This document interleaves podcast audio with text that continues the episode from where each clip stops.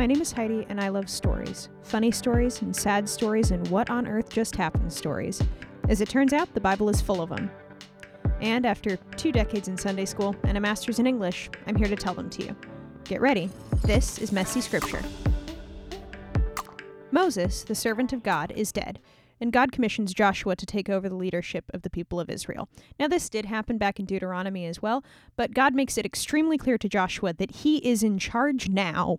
In fact, in the first chapter of Joshua, God says the phrase that's translated in English to be strong and courageous at least three or four times. Like, he's really, really driving it into Joshua that he's got to step up and, and be the leader now because Israel needs a leader, and Israel is about to go conquer Canaan, and Israel was bad at listening to Moses, so what makes Joshua think they're going to listen to him? Well, he's not really sure. so he sends out all of the elders and has them like make sure that the people are going to follow them and they promise to follow Joshua, which, you know, actually goes fairly well. I will tell you now, they are in some ways better at following Joshua than they were at following Moses. I suspect it's because they learned what happens when you don't follow. And now that the people have promised to obey Joshua at least as well as they obeyed Moses, and they themselves encouraged Joshua to be strong and courageous, Joshua sends out a couple spies into Canaan to find out what's up. They did this 40 years ago, but it's been 40 years, man. Things have changed. Not only has Joshua gotten older, but, you know, cities, walls, stuff might have happened. So he sends two spies into the land of Canaan and tells them to start with Jericho and to really pay attention to how Jericho's doing. It was an extremely fortified city with a very thick wall. When we think of walls now in modern times, in general, we tend to think of a more or less narrow structure that goes straight up. It's almost like a divider. The wall of Jericho wasn't like that. It was wide enough to drive chariots across, and in fact, wide enough that people lived inside the wall. So when the spies go to Jericho, they actually stay with someone who does live in a house that is in the wall. Her name was Rahab. She was a prostitute. The Bible does not indicate that they were doing anything but spying while they were in Jericho, however. It is worth noting that they were staying with a woman named Rahab who worked as a prostitute and who lived inside the wall. When officials from Jericho go to Rahab to find the spies, and certainly nothing else, Probably. Rahab tells him that the spies had come to her house. Yes, they were correct about that. But then they had just left outside the city gate, and that if they left right now, they might still catch the spies while they were in the wilderness between Jericho and the Israelite camp. However, she lied. She lied right through her teeth. Rahab had hid the spies on her roof underneath some flax that was drying, and when the men of Jericho left, she told the spies exactly why she'd done what she'd done. When it comes right down to it, Jericho was afraid. They had heard what had happened with Israel back in Egypt 40 years ago. This story is spreading and it is spread far, and they are well aware that now that Israel is coming, there ain't nothing that's going to stop them. Now, at this point, they could have surrendered, but they didn't. So Rahab, realizing that she is absolutely and utterly screwed as she remains on the side of Jericho, asks the spies if she can join Israel's camp, if they will spare her life and her family's life because of what she's just done. You know, namely hiding them.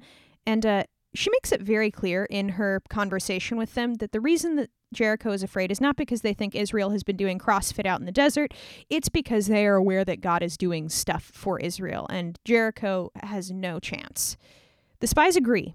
They will protect Rahab, and when they come to take Jericho, what she needs to do is hang a scarlet cord outside of her window so that they can know where her house is, you know, from the outside of the city, and they will rescue anyone that's in the house. However, they are not to be held accountable if she doesn't hang up the cord, and they are not to be held accountable if uh, someone's outside the house. Like, basically, if Rahab has a family member, be it a brother or a child or anybody, that goes outside of the house during the invasion of Jericho, that's their call, man. There's absolutely nothing they can do about it. And Rahab agrees to these terms. As long as the spies are delivered safely back to Joshua, there's no worry for Rahab. So she helps them sneak out of the city, waiting for the gate to be closed and then lowering them down out of her window. Rahab is in a unique position to make this kind of bargain, not only because she lives in the wall, but also because she is a prostitute. As such, she has a job that people don't want to admit that they know about. Nobody wants to say that they go to Rahab. Nobody wants to say that they talk to Rahab. So Rahab hears all the tittle tattle from Jericho, but isn't necessarily held accountable for knowing any of it. She's also not got much to lose. I mean, after all, it's not like Jericho's going to prioritize saving the prostitute. So, what's she going to do? She's going to side with who she thinks is going to win.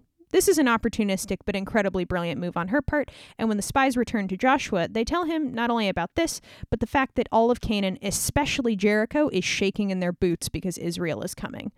This does, finally, give Joshua some more courage. After all, if Jericho is quaking, this incredibly fortified, never gonna fall kind of city,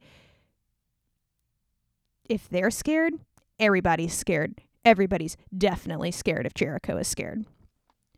Joshua leads the people right up to the edge of the Jordan River, and after three days, he gives them orders to cross. The Jordan's a pretty wide, deep, not necessarily crossable river, so he gives them a very specific order on how they're going to cross. The Ark of the Covenant, carried by four Levites, because you can't actually touch the Ark with your hands, you have to hold it by the poles off to the side, are going to walk into the middle of the Jordan, and the waters are going to part. If this sounds a lot like the parting of the Red Sea, it is a lot like the parting of the Red Sea. The Jordan is going to stop flowing long enough for Israel to cross, and that will be not only a very effective way to get them into the land of Canaan, but also a very clear sign to everybody that Joshua is definitely God's anointed one now. Moses was great, but Joshua's here now, and that's who they've got. Lo and behold, the four Levites walk straight into the Jordan, and as soon as their foot touches the water, it begins to stop flowing. The water downstream of them just keeps going, and the water upstream of them begins to pile up. If you can imagine water piling up, it's such a cool moment. They don't understand how it's happening and they don't really care. What's important is that God is stopping the water of the Jordan so that they can cross. So the entire nation of Israel, everybody, crosses by going around the Ark of the Covenant, which is giving them a way through where there was no way, and now they are in Canaan. Once they are in Canaan, Joshua is told by God to go into the river, send 12 men, one from each tribe. Surprise, it's another 12 men, one from each tribe situation. And to grab 12 stones out of the center of the river Jordan and to build an altar on its banks as a memorial for what God had done for the miraculous crossing into Canaan. Keep in mind also the Levites are still standing in the middle of the river with the ark on their shoulders, waiting for everyone to finish what they're doing. The twelve men go into the river, grab the stones, and build a memorial altar, which, at the time of the writing of Joshua, was still there and still standing. People knew where it was, and it was designed to be a memorial so that people could point their children to it. There's a lot of that in the Old Testament, especially in the laws, but here we actually see it happen as a miracle is being performed. This idea that you need to tell your kids what happened, that you need to tell people how God saved you in the past, that you need to tell people about these things that happened. And specifically, the next generation, like this information needs to be passed on. And this is one of the very first memorials to that that Joshua is told to build. Joshua makes it clear to the people of Israel that they are specifically to pass on this information. The memorial isn't good enough. They have to actually tell people what it means, why it's there, and what it's for. This might not surprise you given Israel's track record in season one, but they didn't actually remember to circumcise everyone uh, while they were in the wilderness for reasons.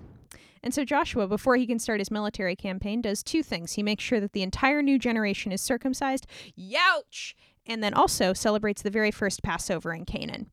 You might remember Passover from way back when Israel was slaves in Egypt. Well, this is the first Passover that they celebrate in Canaan. Definitely not the first Passover they celebrated. They've celebrated at least 41 pr- prior to this, but this is the first one that they've actually had in the land of Canaan. And they use food from the land of Canaan the right kinds of bread, the right kinds of herbs, the right kinds of meat. And once they make the Passover meal in Canaan and eat it there, it's when the manna stops. It's been over 40 years now, and there is no longer manna coming down from heaven, that special God bread that falls on the ground. Now Israel has to forage and find food in Canaan, so they've got a little bit of motivation to get on this Jericho thing. At this point, Joshua, who is trying his very best to be strong and courageous, doesn't have a seriously clear plan on how he is going to conquer Jericho let me remind you again about the walls. They are very, very thick and very tall, and there's absolutely no way he can get around them. The gate is equally comparable, and uh, Israel is a foot army. They are all infantry, there is no cavalry, which means that they're at a distinct disadvantage in a siege, but they also aren't at a great advantage on plains fighting either. While they have a relatively large fighting force, they're not exactly this miraculously powerful army on their own, so Joshua is awaiting orders from God and God shows up with the orders. Given Israel's distinct disadvantages, but also their fairly clear directive to go to Jericho and conquer it, Joshua is standing at this outside the city, looking at it and probably scratching his head, when he sees a man with a drawn sword coming toward him. He asks him who the man is fighting for. Are you for us or for our enemies? And the man responds, Neither. I'm the commander of the Lord's army, and I have come. Joshua does the right thing here and falls down flat on his face in front of the commander of God's army, who then instructs him to take off his shoes because he is standing on holy ground. If this sounds like the burning bush, it's because it's very similar. A lot of the time, God mirrors things he's done in the past, not because he is repetitive or because he can't think of something new, but to make it super, super clear to the audience, or in this case, the people of Israel, that uh, he's doing it on purpose and that this this isn't an accident and that this is in fact him doing the thing. This angel gives Joshua the orders. The extremely fortified city of Jericho is prepping for a siege. They're completely locked up inside. The city is on lockdown. No one is going out. No one is coming in. There's absolutely no way for Israel to just, you know, bang down the gate.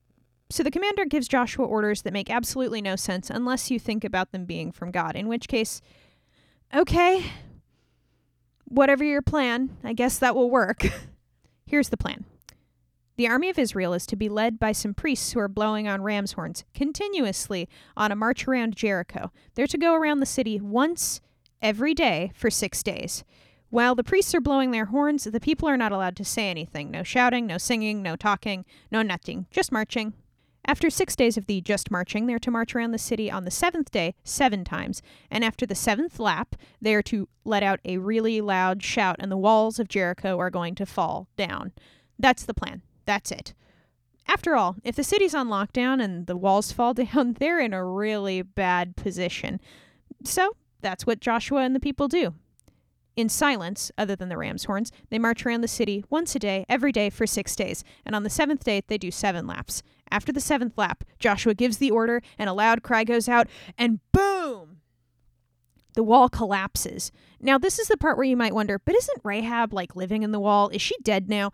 No. See, the wall didn't collapse all the way around the city because then the people of Jericho could just scatter. However, if you've ever seen the cinematic classic The Lord of the Rings The Two Towers, you're aware that a big hole in a wall is a serious problem for the people inside because they are now trapped inside by all the other walls.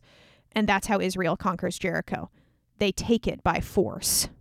The people are given very specific orders about what to do to Jericho. This is a complete destruction situation. There are only two exceptions. Anything that's made of gold, silver, bronze, or iron is to go into the treasury of God. So basically, no looting. And everything else is to be burned with fire. The entire city. The only other exception, of course, is Rahab the prostitute and her family. Joshua sends the two young men who were previously spies and are now just members of the army to go rescue Rahab and her family, while the rest of the city is being utterly destroyed. All the people, all the walls. It's burned to the ground, except for the gold, silver, bronze, and iron, which are brought into the camp and put into the treasury of God. The rest of it disappears, except for, once again, Rahab and her family. They are fully integrated into the Israelite camp, and Rahab is no longer a prostitute, at least at some point, because we know that she married. We know that she married absolutely certainly because while she doesn't really appear in the narrative again as a character, like in the story parts, she appears a lot in the genealogies. And really, she appears in one very specific and important genealogy the genealogy of Jesus. That's right. Rahab the prostitute, who betrayed Jericho into the hands of the Israelites, is a direct ancestor of King David of Israel and also Jesus Christ. There aren't many of them, but Rahab is one of the women who is given the honor of having her name included in the list of direct ancestors of Jesus and King David. Admittedly, one of those things is significantly cooler than the other, at least if you're including the New Testament. But for now, Jericho has fallen. Israel has just taken a significant financial payday, at least the treasury of the Lord has. And Joshua is suddenly a very famous general all throughout the land of Canaan. They know he's coming for him, and uh, he's coming pretty hard. Next episode, Israel's going to get back up to Israel's old tricks, but this time under Joshua instead of Moses, and this time in the middle of a war campaign instead of the desert. Yep, it's going to go exactly as well as you suspect it will go. You know, because it's Israel and because they're doing their thing. The rest of Joshua's war campaign and all of his exploits will be in the next episode of Messy Scripture. Catch you then!